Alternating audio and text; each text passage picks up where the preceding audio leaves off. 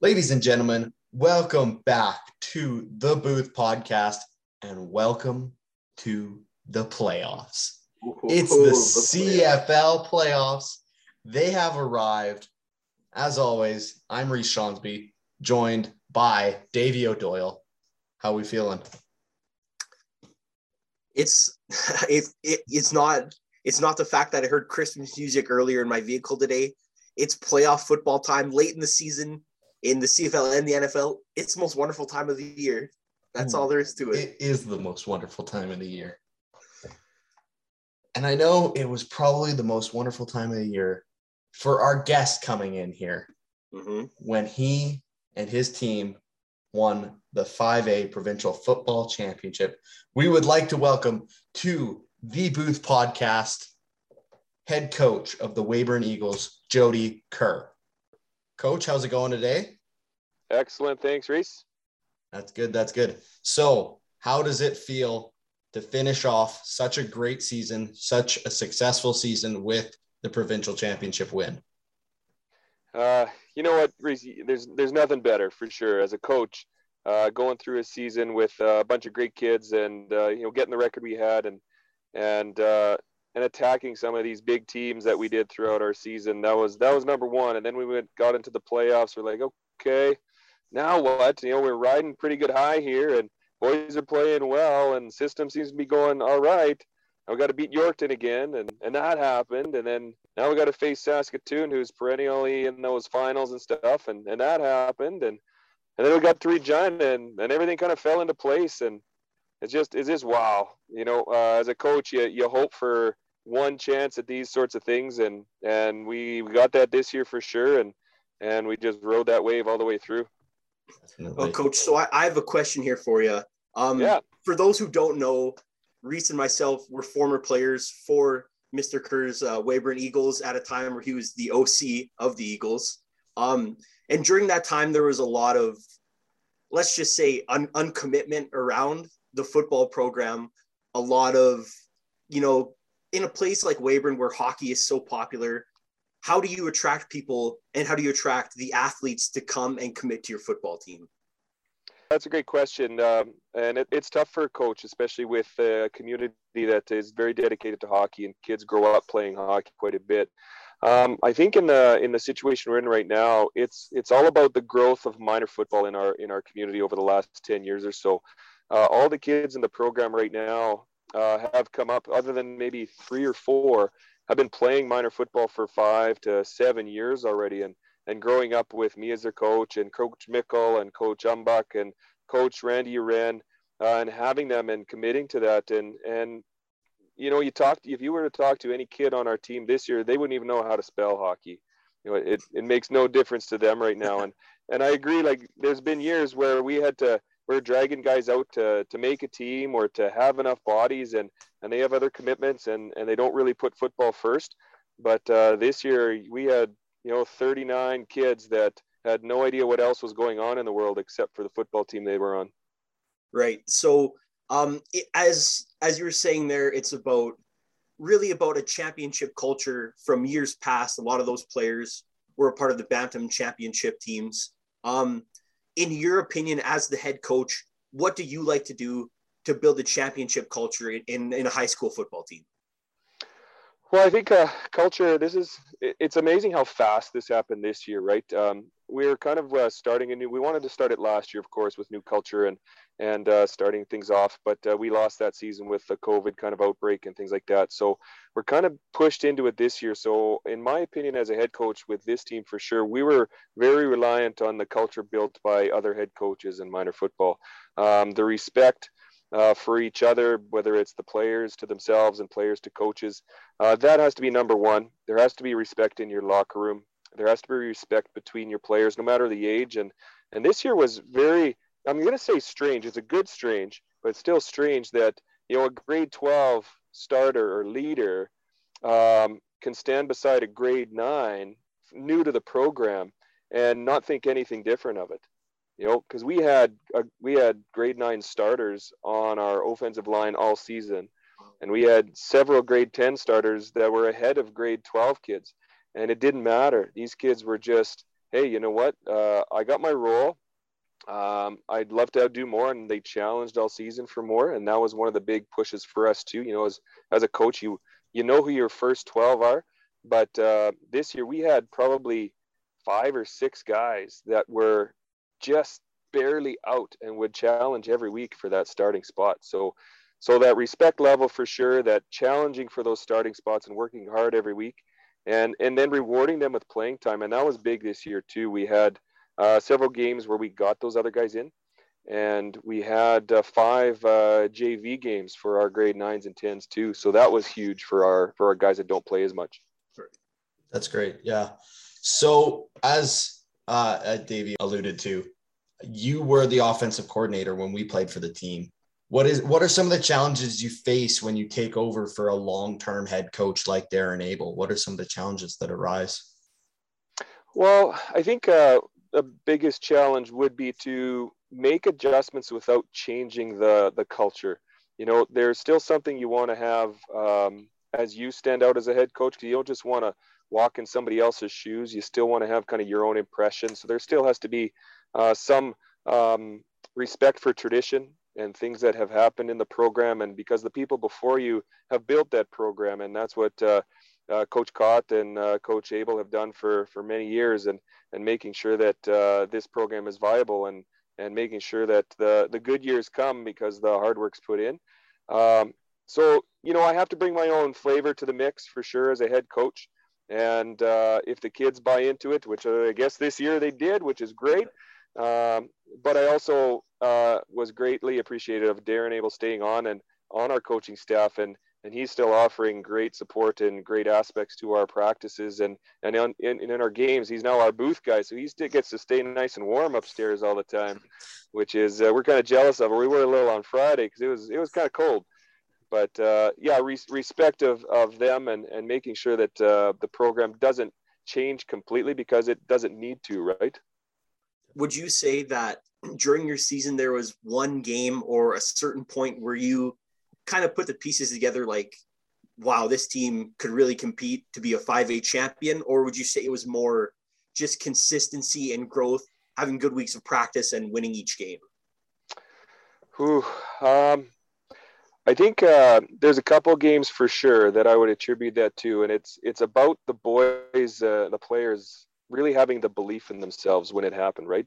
So, very first game of the year, we played Yorkton, and uh, the last time we played Yorkton would have been the uh, the playoff game two seasons ago, and we went up to Yorkton, and we are the fourth place team, play number one, and I think it was like 55 to nothing. Like it was not even close, and they were just that good that year, and and kudos to Yorkton on that season, right? So we're coming into this year it's like, hey, we gotta we got to do something different. So, like, I challenged Coach Mickle to come up with a defense that Yorkton hadn't seen before. We we basically spent the first three weeks not even thinking about every other game, but just what can we do to beat Yorkton, right? And we came in and it was a great game, back and forth, not a lot of scores, and we scored late to take the lead and held on to that win 10-9. And it's it's just funny because our boys like took the field like it was the last game of the season, right? It was it was hilarious. Um, so I guess that game gave them the belief that they could win because nobody had beaten Yorkton for a while or, or come close like that, right? And then game two that I think built our boys up was the Central game. Uh, Moose Jaw Central is always another tough game, and they've been getting all the minor football kids in Moose Jaw basically to their school. So they got a ton of talent, ton of size. And I had to miss that game, uh, unfortunately, uh, due to a family funeral, along with my son Connor, who's on the team also as our uh, leading receiver and backup quarterback. So he missed that too. But uh, and they won that one, uh, 16 to eight, without us there, and and that built some belief, right? So so now they are like, okay, I think this is possible, right? And and then and then we came to our our league final against Yorkton again, and I, I honestly think that the room was still pretty nervous. That, you know, did we escape the first game? Uh, did we really earn that win or whatever, right? And now we got to play him again. And then, uh, and, and it just happened again. And, and after that game, uh, the other two, the next two didn't matter. Like they, they, they felt they could beat anybody. Once they beat Yorkton in that city championship game or that league championship game, it did. The two, the other two were were big games, but they weren't even worried about it. So it was calm and confident and, and amazing. Right. Just get the monkey off your back. That was Yorkton, I guess, eh? Absolutely. Yeah, for sure. So we've kind of been looking as as some members of the former team. We always looked at this when we were on the team. And Canada Football Chat has you guys as the number two small school in Canada. Is this something that you you see and you feel proud of as coach, or is this something that you don't even really look at as a coach and kind of just put to the side?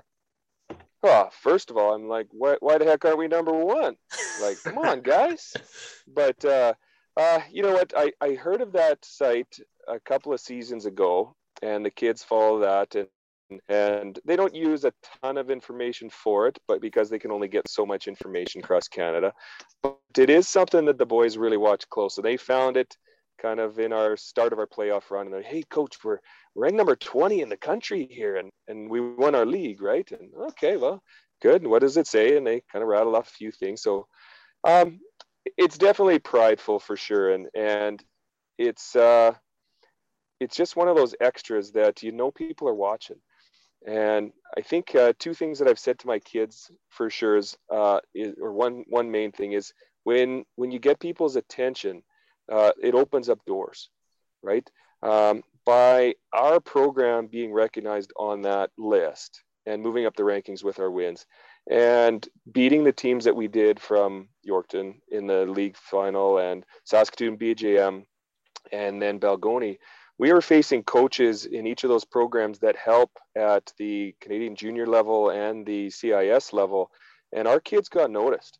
And for any of our kids that want to continue in football, like it was just awesome. Uh, I know that the head coach from BJM is one of the coaches with the Saskatoon Hilltops, which I'm still associated with as a former player, but but they would have never been seen by those scouts if we didn't play them. And for for the guys that are graduating and looking to play and keep playing football, like there's there's no substitute for that. Uh, you can send game film on and thing to these places, but when they hear, oh, you were on that team, oh, you were ranked there, like there there's a reason that they give you those rankings and and these boys earned it. So uh, they was they were I, I swear they were probably re refreshing their screen constantly for a couple of days there waiting for those new rankings after the Balgonie game to try and uh, see if what has changed right? Davey you got any more questions for coach? I think if we're wrapped up there i'll just say uh, congratulations coach on a great season. Uh, it sounds like you have a great foundation laid if you had grade 9 grade 10 starters. Enjoy your rest in the off season and uh, we look forward to seeing more Weyburn Eagles dominance in next season right on guys. I really appreciate it. And and uh, and the boys just love getting a little extra word out about their program because uh, and you guys too for being uh, some of our uh, former players. You know it's great to see you guys uh, watching and listening and and seeing our program still through. Perfect. Thanks for taking the time to chat with us coach. Thank you. No problem guys. Have a great night. You too.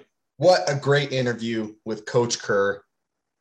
Just just congratulations again coach and to that entire team on the provincial championship. Amazing, amazing.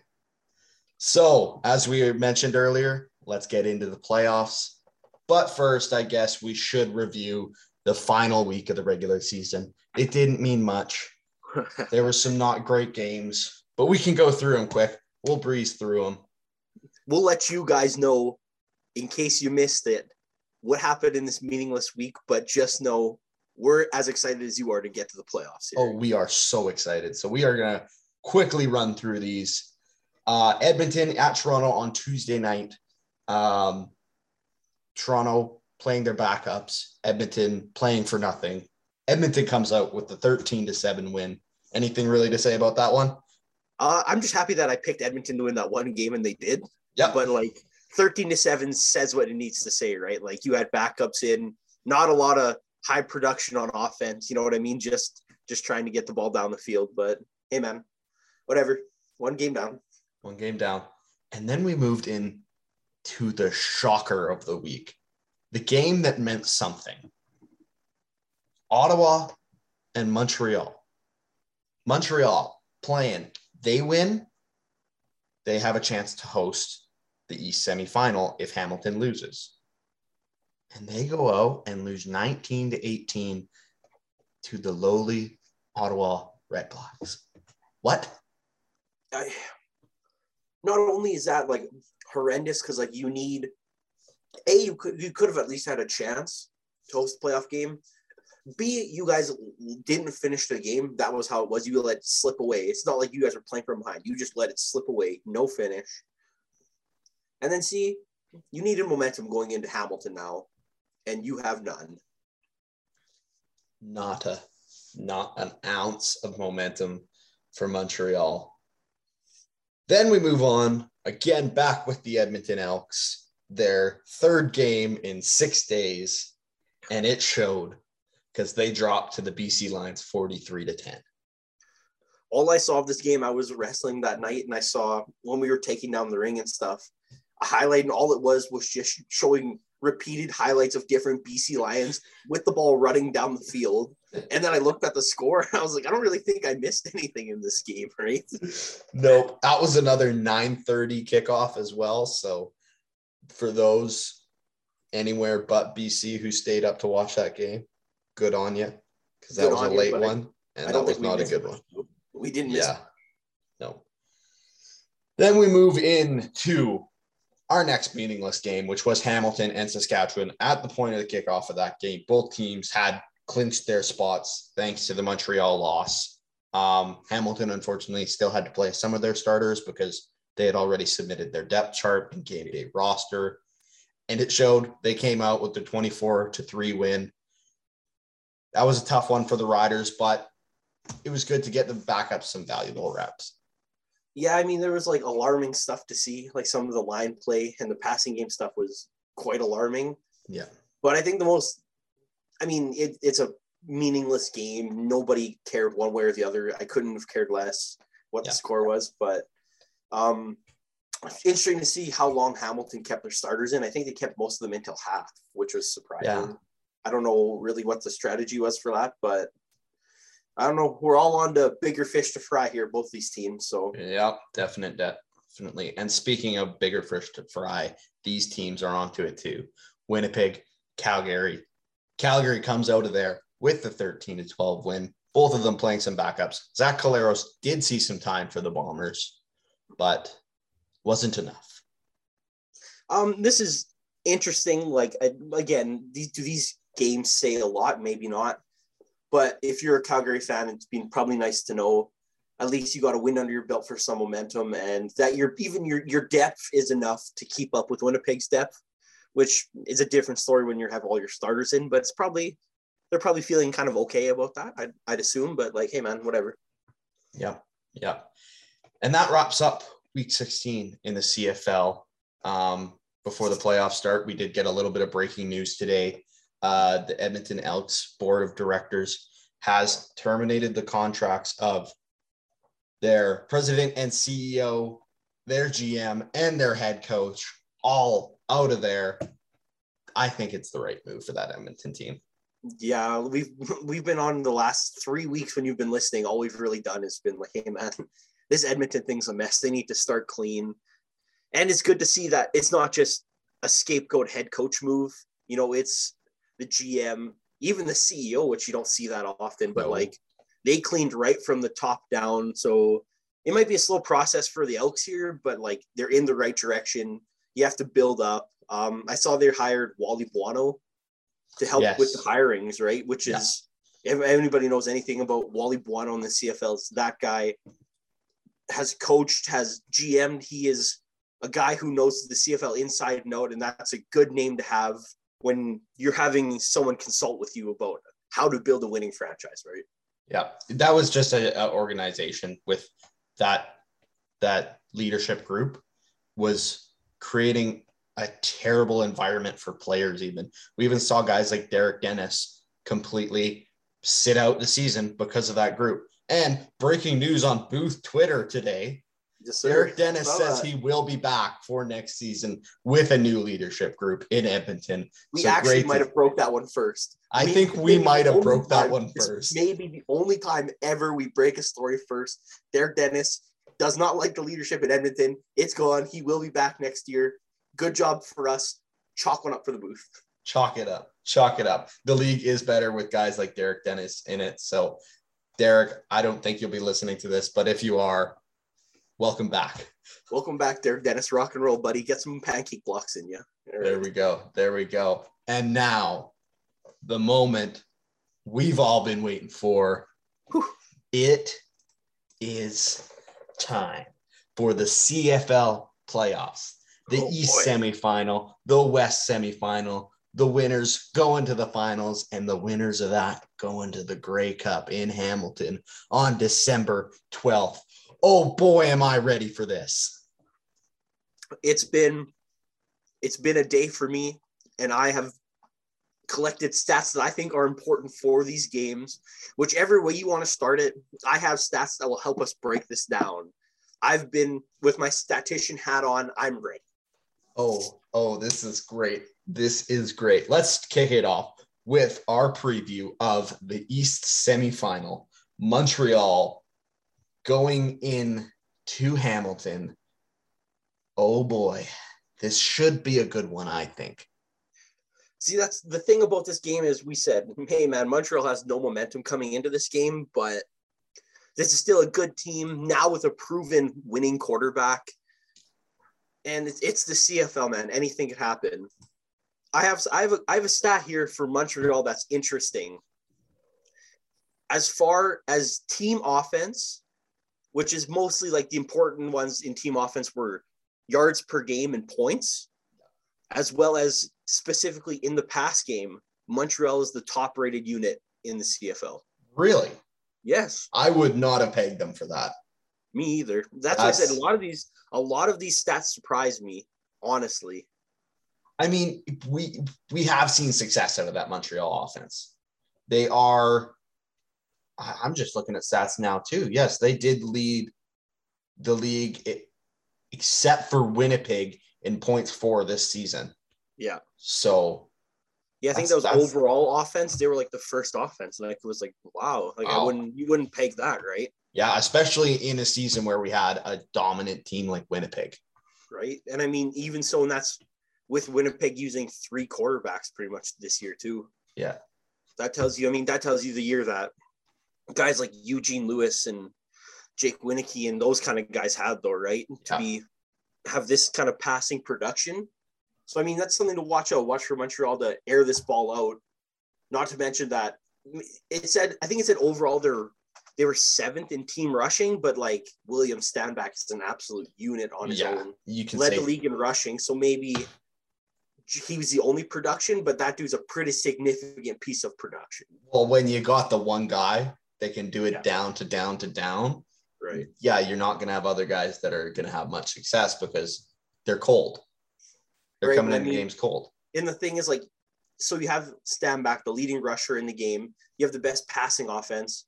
Stanback is more effective when he's rushed, and vice versa. The passing game is more effective because they have to respect William Stanback's running ability, right? So that offense maybe is a bit more balanced than even we realized. Yeah, I think so. I think so. I think anybody here who's saying Montreal has no shot in this game after the loss to Ottawa, after the kind of up and downs they've had this season, the 500 record. Look at the stats because they're not lying, and this Montreal team is a good team still. When we're going to talk about offense, an interesting stat for the Ti-Cats here Hamilton Tiger Cats, fifth in rushing offense, fifth in passing defense, fifth in overall, or fifth in old passing offense, fifth in overall offense. This team is fifth across the board. Wow. Very, very in the middle team. Yeah, I, I mean, hey, like stats always don't tell the whole story. Yes. There's going to be other stuff that comes up that may be a better indicator, but it's interesting to see, right? Even so, you know what I mean? A guy like Brandon Banks had a down year. Um, Masoli was in and out, but Hamilton's still a team that has a lot of weapons, good offensive line play. Um, the fifth best rushing attack according to this, and two quarterbacks who can get done, right? Oh yeah, yeah. When we talk about them, we, we have seen some amazing things from from Jeremiah Masoli this year, but yep. Dane Evans is also right behind him. If something were to happen, this team's not out of it. You can't say that for all the teams in this. Right. I mean, in Montreal, you got Shiltz.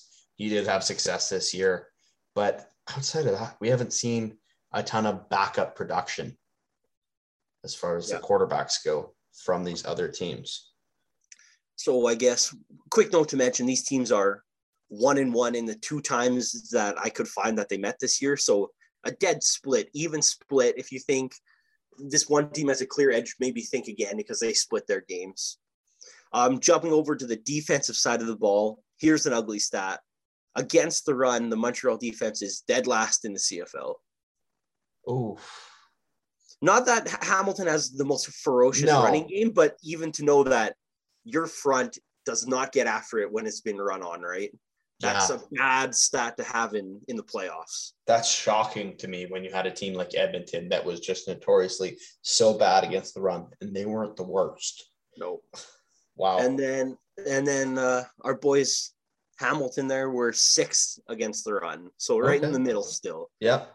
Hamilton, as far as those stats look like they're that kind of neutral team, but those yeah. are sometimes the scariest teams because they can just they haven't exerted all their energy. They haven't put everything they have into that regular season.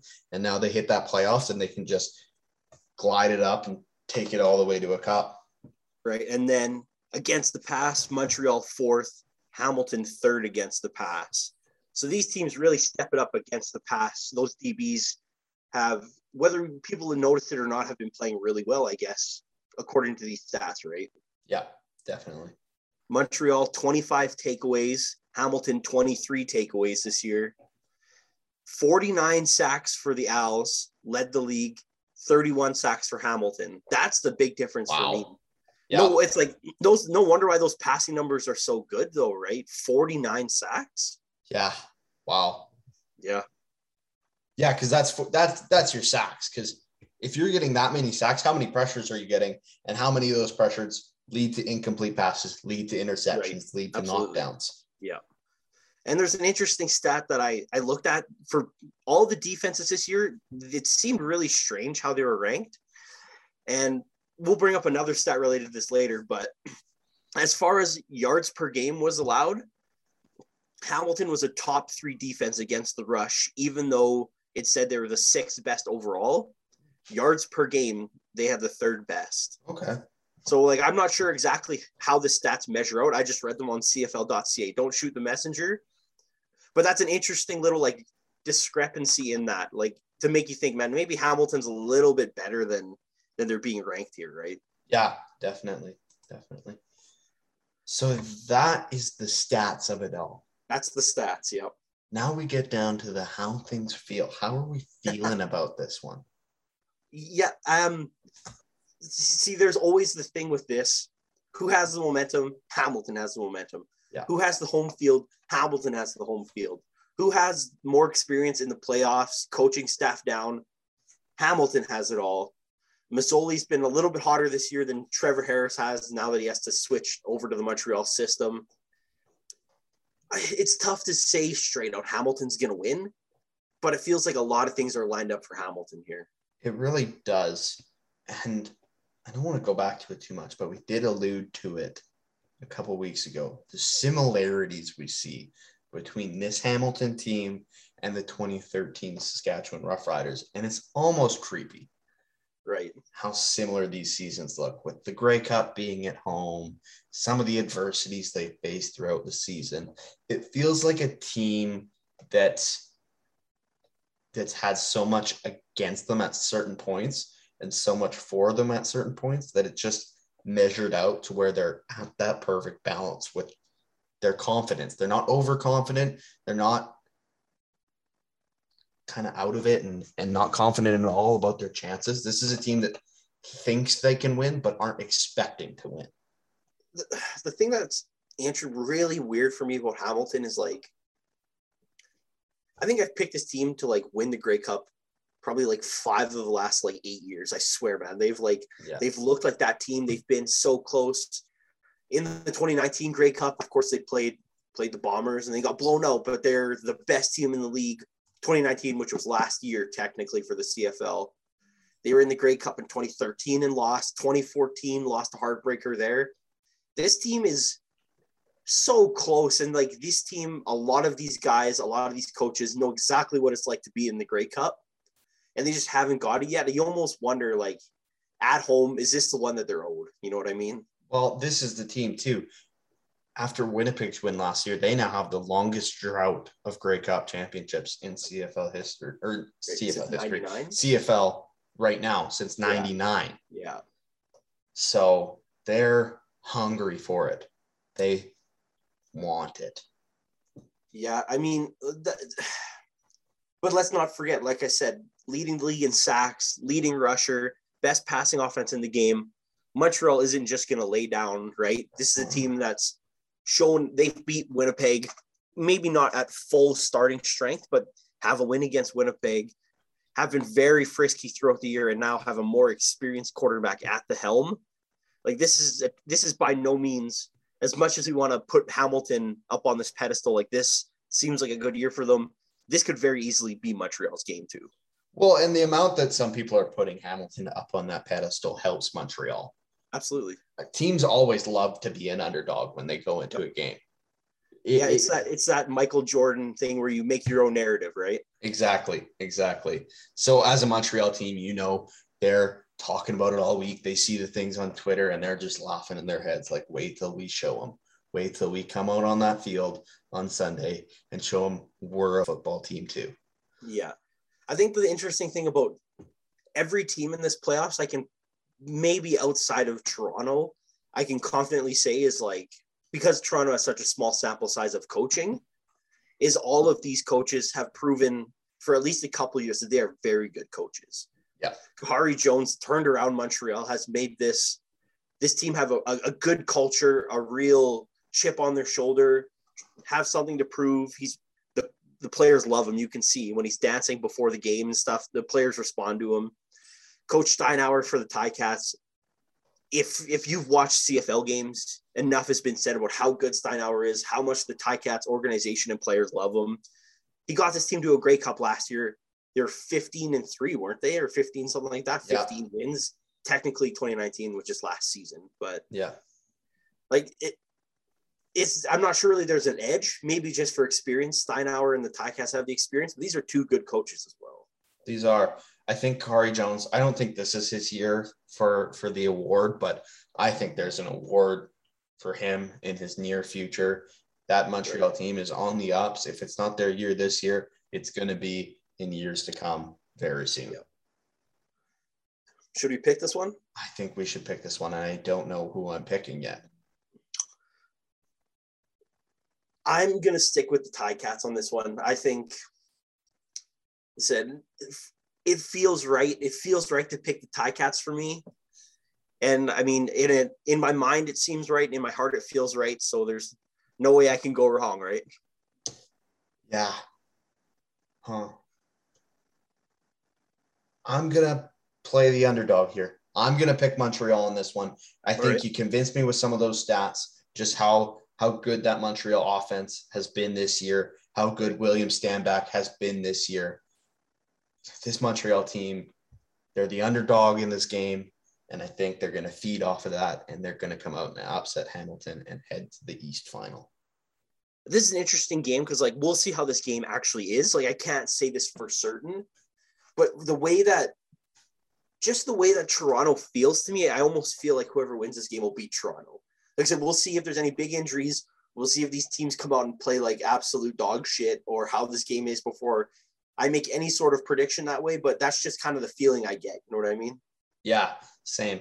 Same. Toronto's that team that's kind of been up and down all year. Yeah. And I almost feel like the extended break they've had here, because their last game was on Tuesday. So they now have a very long bye until long. Yep. until that that Eastern final. But we'll get to that. We'll get to that next week. We'll get to that next week. Don't worry. This is going to be a few great weeks of the yeah. local sports podcast from the booth with the CFL playoffs coming. Oh, I'm so ready. And I am so ready for this one. I am so ready for the Western semi final. The visiting eight and six Calgary Stampeders come down the road to Mosaic Stadium to take on the nine and five Saskatchewan Roughriders, your Saskatchewan Roughriders. yours, our, everybody's Saskatchewan Roughriders, the big money in the CFL, baby. Hey, the boys will be there too.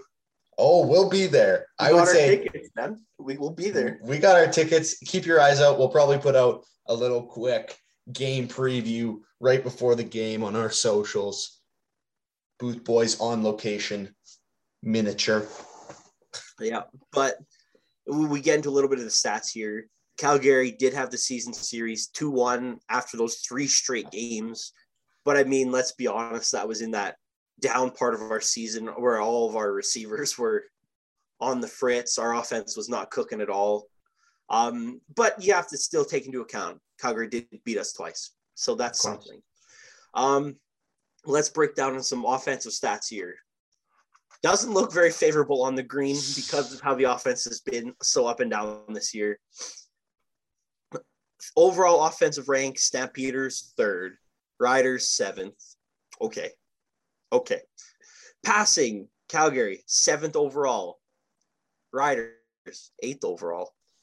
Oh, Oh, yikes. Yeah. Rushing, Stampeders, Kadeem Carey and the boys, fourth overall, Riders, Ooh. sixth overall. So that's how the offense is shakedown right now. yeah, yeah, and it's it's predictable. This this Riders offense hasn't been the reason they've won games this year. It's really been on that defense. Um, again, this has been a such an injury riddled season for the Riders. Yeah. Just dealing with so many key players being injured, like Shaq Evans, now Kyran Moore. That receiving corps, especially, has been tested very hard at times. And it showed with things like the deep ball that we've heard over and over again about the issues there.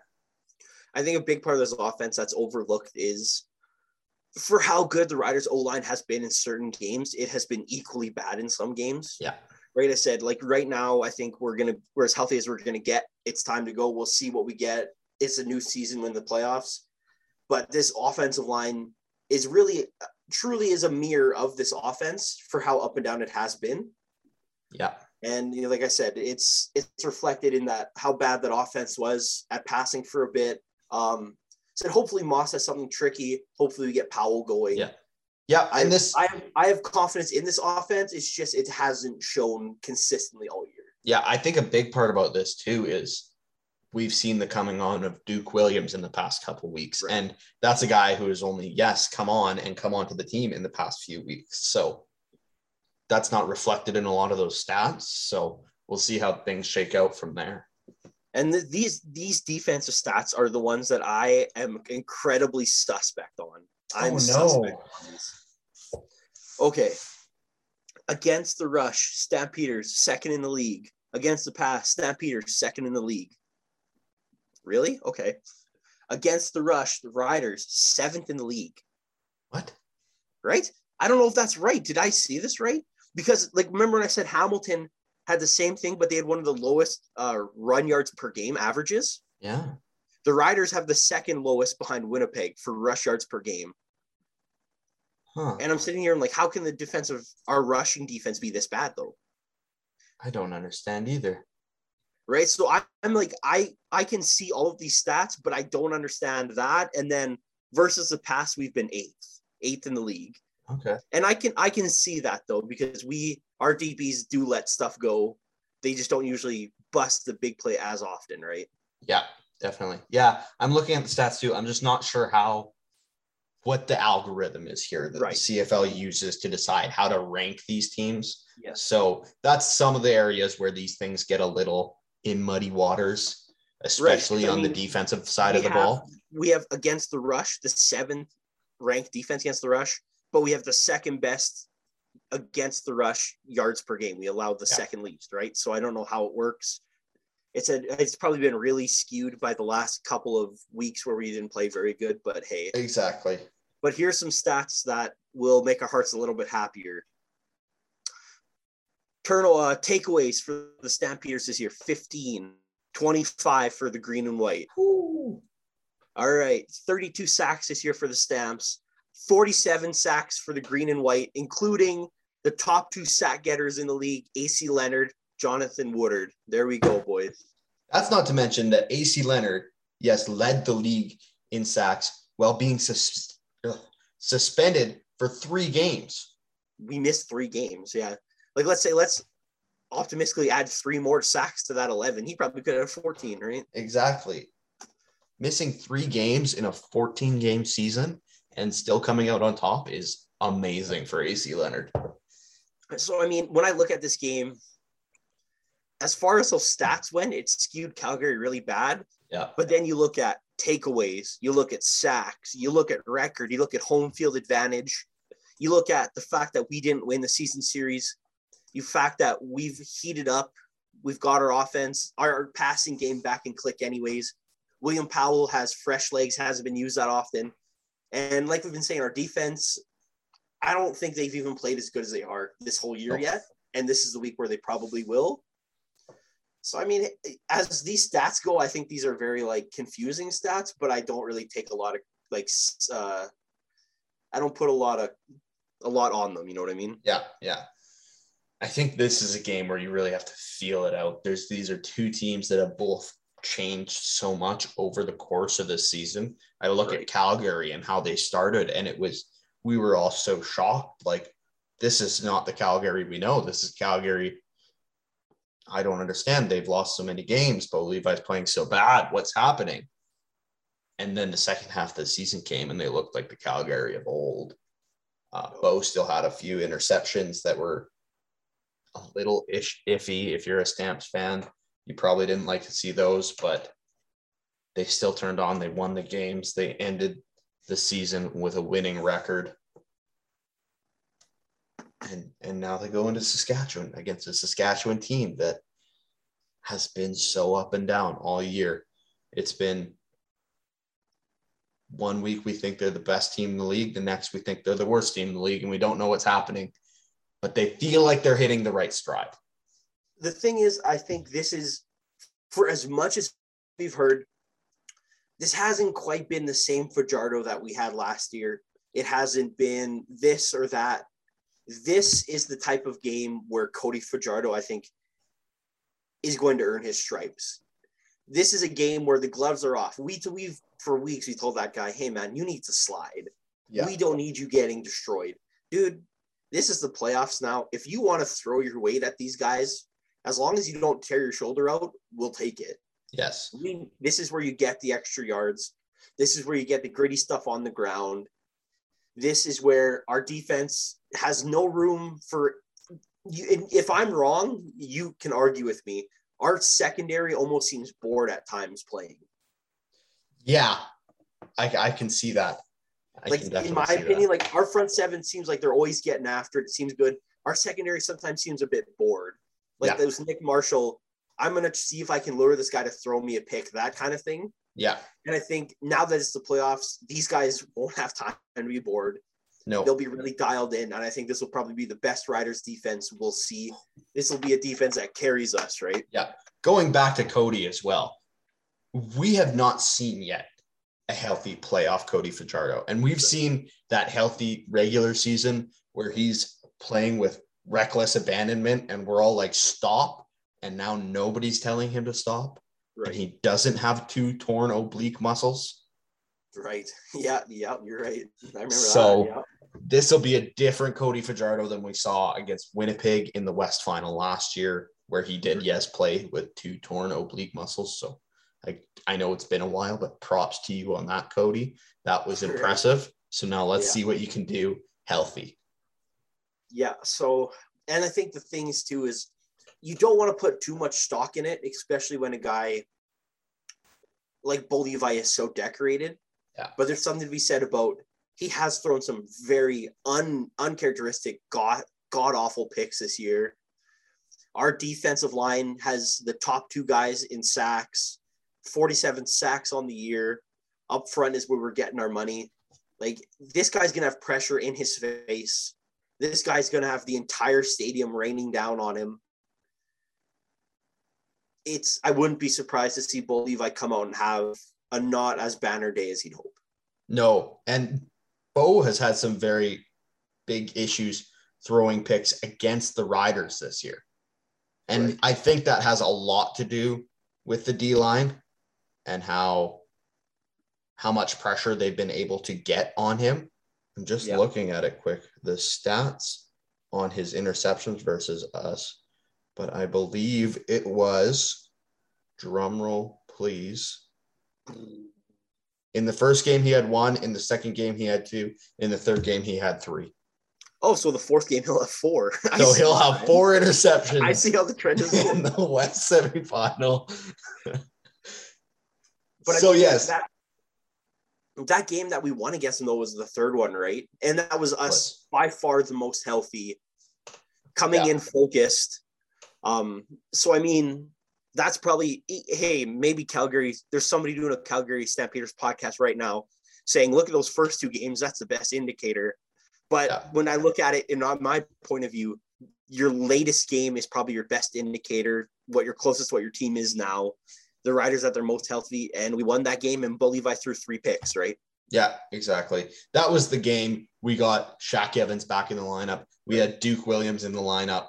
Um, we started two brand new corners, and Bo still threw three interceptions.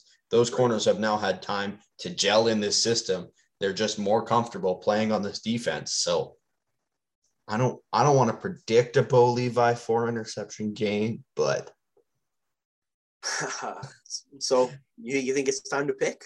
Oh, I guess so. I guess we can pick this one. You you start this time. You start. This Well, I'm not picking against the Riders. This is the West semifinal. This is Mosaic Stadium. This is Rider Nation. You're not going to come in here in the West semifinal, Calgary, and win against Saskatchewan. It's not going to happen.